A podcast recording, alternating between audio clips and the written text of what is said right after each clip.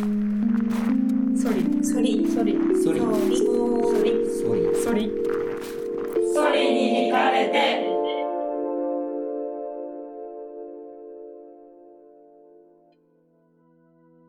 北海道大学コステップ特別企画展。ソリに惹かれて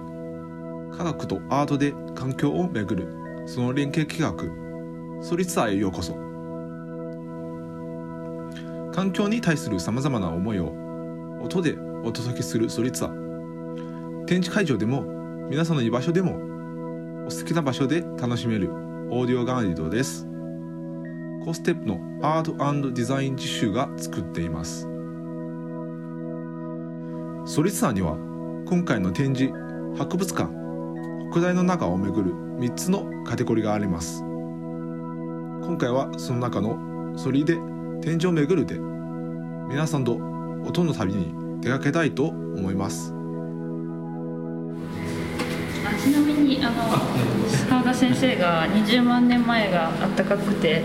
いいっておっしゃってたので、20万年前を含む地層のところはキラキラにしました。改めましてコーステップアートデザイン実習の山下よしかです。え普段は理学院で生物の研究をしています、はい、そしてご協力くださったのが、えー、と北海道大学理学理学院理学研究員えーと地球惑星科学の澤田健です。えー、とうちは、まああのえー、と地層ですとかあの化石とかそういうのをあの記録されている過去の地球の環境とか生物の記録とかを復元しながらあの長い地球の歴史を、ね、あの研究していくというのをテーマに研究しております。はい。よろしくお願いします。よろしくお願いします。はい。ではえっと今展示室さっと見ていただいたんですが、まあ全体的にまあ感想と言ってしまうとなんですが、あの何かうん。えっとちょっと面白かったところとか、まあ、人この部屋に入ってまず第一印象は、えー、とせ静寂っていうか静か静かな感じでなんか心が落ち着くような感じのね静かな。でこのライトの感じもあのまあえっ、と心が落ち着くっていうかまあ落ち落ち着くそういうような感じの印象ですけども。でその中でそれぞれの、えーとね、題材がまあコンパクトにあの広くもなく狭くもなくっていう感じでこう配置されていてでもうパッと見るとすぐにあのこれが全体的にどういうものをあの示しているのかって表したいものなのかっていうのは分かりやすくできているのでそれはすごくあの良い展示だというふうに思いました。うでございます。うん。やっぱりあのでそちらの方でなんかねあの音音が若干聞こえてるのがあってそれはそれでこう目がこういってあの全く静寂だとちょっとまたもうもうちょっと落ち着かなくなっちゃうんだけどちょっとまた音があるから空間としてすごく居心地がいいかなっていうふうな印象を持ちます。で一個一個のあのはあのやっぱり題材もすごくあのまあ、えっとまず言いたいことがすごく明確で分かりやすいっていうのとであの、まあ、正直に面白いです。じゃああの温度計の澤田先生の展示を私作らせていただきましたけど、あはい。うん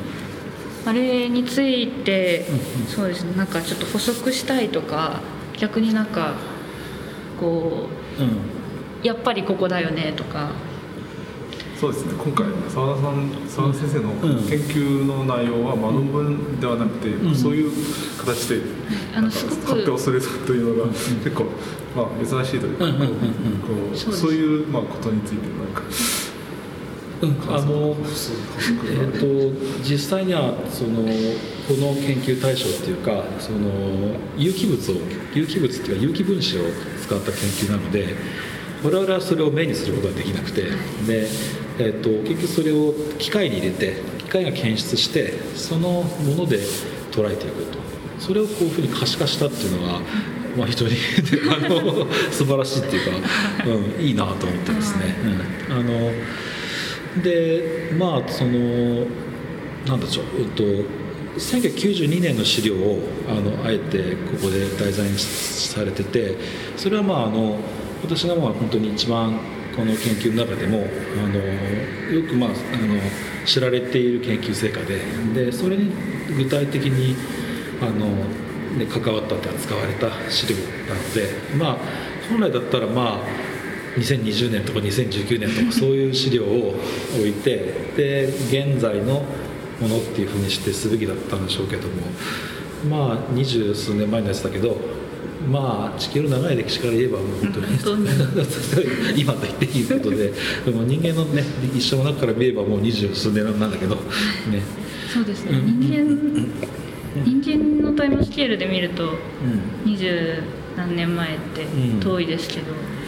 地球で見れば一瞬ですよね、あまあ、実際には、うん。まあ、もしもっと機会があれば今まさに今北大であの研究されているそのああいうハプトソンの研究そういうのもあの題材もあそこにね、まあ、もし展示できたらっていうのはありますけどね。面白い、うん。あんなあの中に収めるのすごく苦労しました。いやいやうん。澤田先生の研究もすごく幅広く、ん。有機分子アルケノンだけじゃなくて、いろいろなものやってらっしゃいますし、うんうんうんテーマもすごく幅広くやってらっしゃるので、うんケース一つに収めあいるやいやいやあのあアルケノンだけでも非常にそれが一つ大きなテーマでしたので、あの湖水温計っていう言葉が私すごく わあいいなと思って、それもあってああいう形にしたんですけど、うんやっぱりあの今では専門外の人もその要するに堆積物とか化石とかを使うと過去の温度の水温が出るからっていうのであのこういう技術をちょっと学びたいとかあとデータ欲しいとか、そういうのであのこういった私らのような分野じゃない物理モデルやってる人とか生物屋さんとかあとまあ本当にあの考古考古学やってる方とか、そういう人たちから考古学。あの、うん、あのそうです。できれば学びたいとかできればそういうデータをどうやって出したらいいですかとかいうので今じゃもうあの結構そのこの分分野では業界ではあの有名なやつなんですけど、うんそれがね展示されていて、うん。なんか、取材の時にすごくあのアルケノンとか重宝されてるっておっしゃってたので、どういうふうに重宝されてるのかっていうのちょっとイメージがつきました。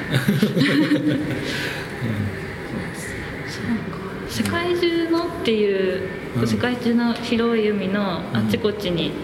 いるとか、うん。その有効層光の届く気象に影響する範囲だけにいるとか、うんそれが重宝されるっていうのもすごくうん。なるほどって思ってたんですけど、うん。いろんな学問分野につながるんですね。そうそうそう、考古学は特に意外です。まああの例えば青森青森県に、えっ、と縄文遺跡結構あったりします、青森だとうんあの三代丸山遺跡とか。うん。そうするとですね陸奥湾で陸奥湾って青森県のはい。湾ですねあそこから堆積物を別取ってそれでこのアルケノンの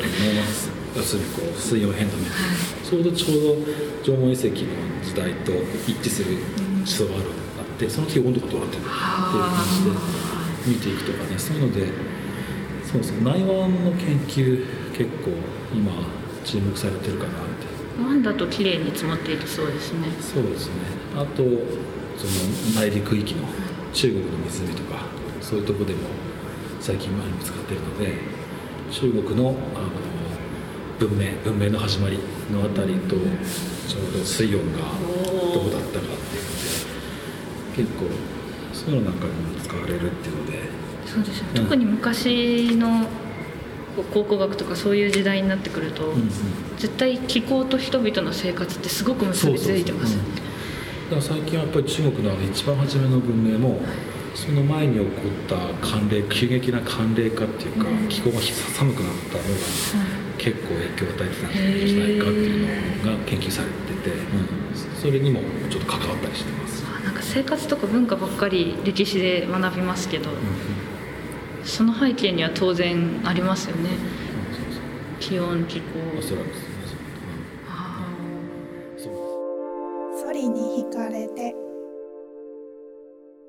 じゃあ澤田先生はどんな風に見てほしいですか、あなるほどね。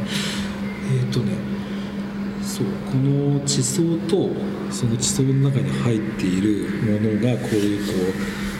う有機分子ってちょっとめ難しいかもしれないけどこういうのがこう入ってるんだっていうののこう、うん、イメージがあのこうつ非常につかみやすいものなのでそのなんかこうイメージっていうのをですね、うん持ってなるほど地層とか身近にある土壌みたいなやつとか なんかをねのあのっていう感覚でこれを見てほしい、見たらいいんじゃないかなと思いますね。それでそさらにそのそういうのを見て温度まで分かるんだ、これ温度計がありますよね。ちゃんとあの数値も書いてあって 26度とか。ねね。でこういうので実際にねあのこういった1桁の温度から二十数度までってこれ実際に本当に測れているあのオーダーなのであのそのぐらいの幅で見れてるのでそういうのが空気層の中に入っているのをですね、うん、と実感できますねこれね、うん。そういうのを見てくれるといいと思いますね。あよかったです。なんか、うん先生が地層を見るの面白いですよっておっしゃっていて、なんか先生は地層を見るときに何を考えながら見て面白いって考えてらっしゃるんだろうと思って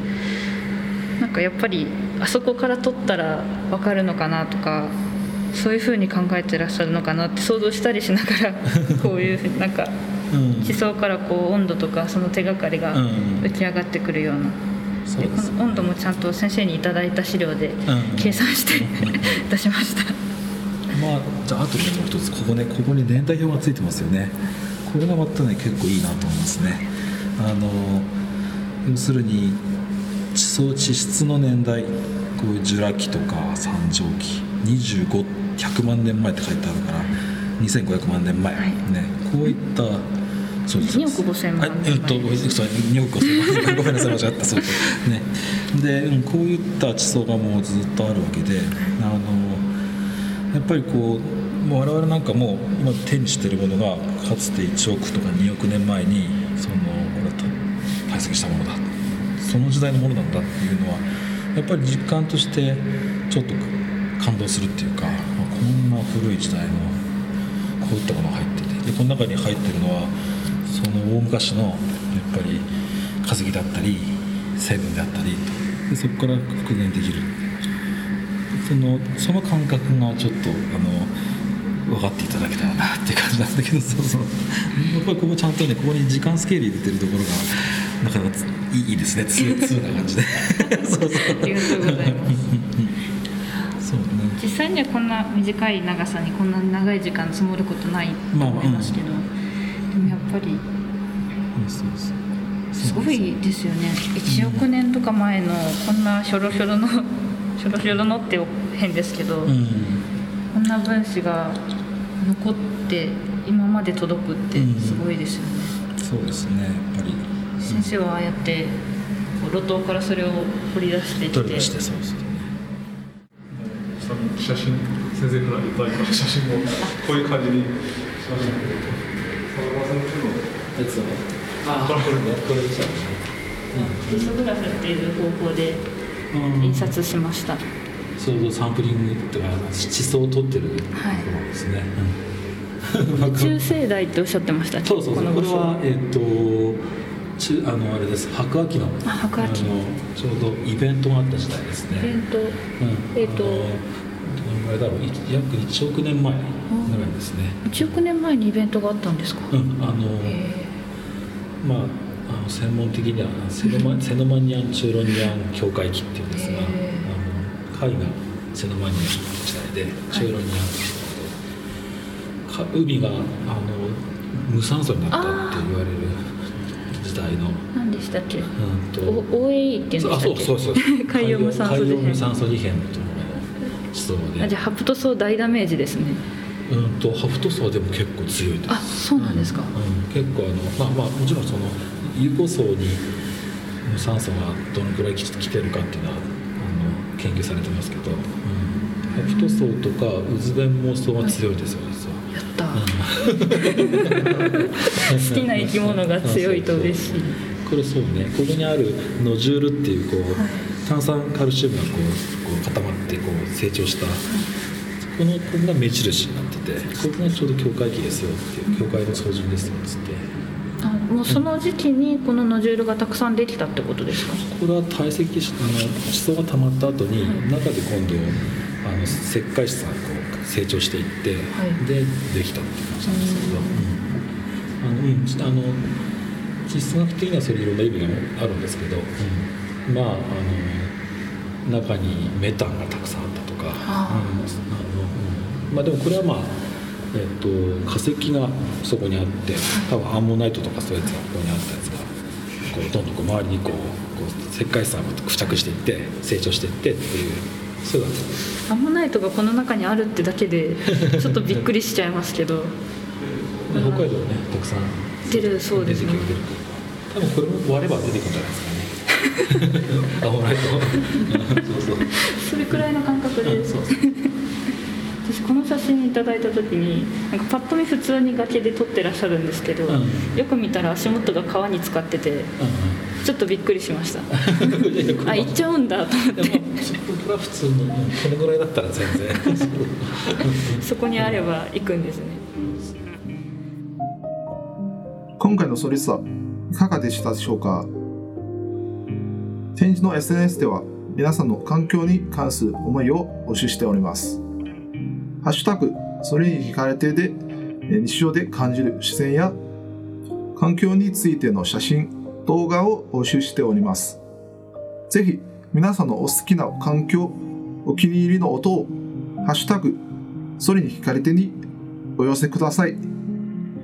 えー展示の特設ウェブサイト、ソリ 2020.com では、展示の情報を随時更新しております。また、他のソリツアーは、サウンドクラウド、Spotify、Apple のポッドキャストで、ソリツアー、またはそれ2020を検索して視聴できます。ぜひ、チェックしてみてください。それではまだまだ続きます。